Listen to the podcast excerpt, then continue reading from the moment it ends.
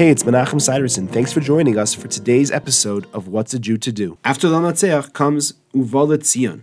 Is a very important prayer, and the primary section of that prayer is what was called Kedusha de Sidra, which is two essential lines of Kedusha, which is what we recite in the Chazan's repetition of the Shemona Esrei, and we say it again in Uva Letzion, but translated into Aramaic.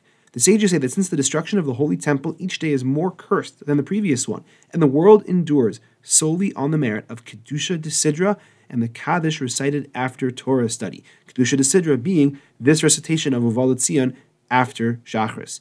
Since Aramaic was the commonly spoken language during the days of the sages, the translation into this language was included for the benefit of those who do not understand Hebrew. Although we don't understand Aramaic very well either nowadays, we maintain the custom of translating it into Aramaic and want you to take the time to see the English translation so that you can appreciate it. Thanks for joining me. I look forward to seeing you tomorrow.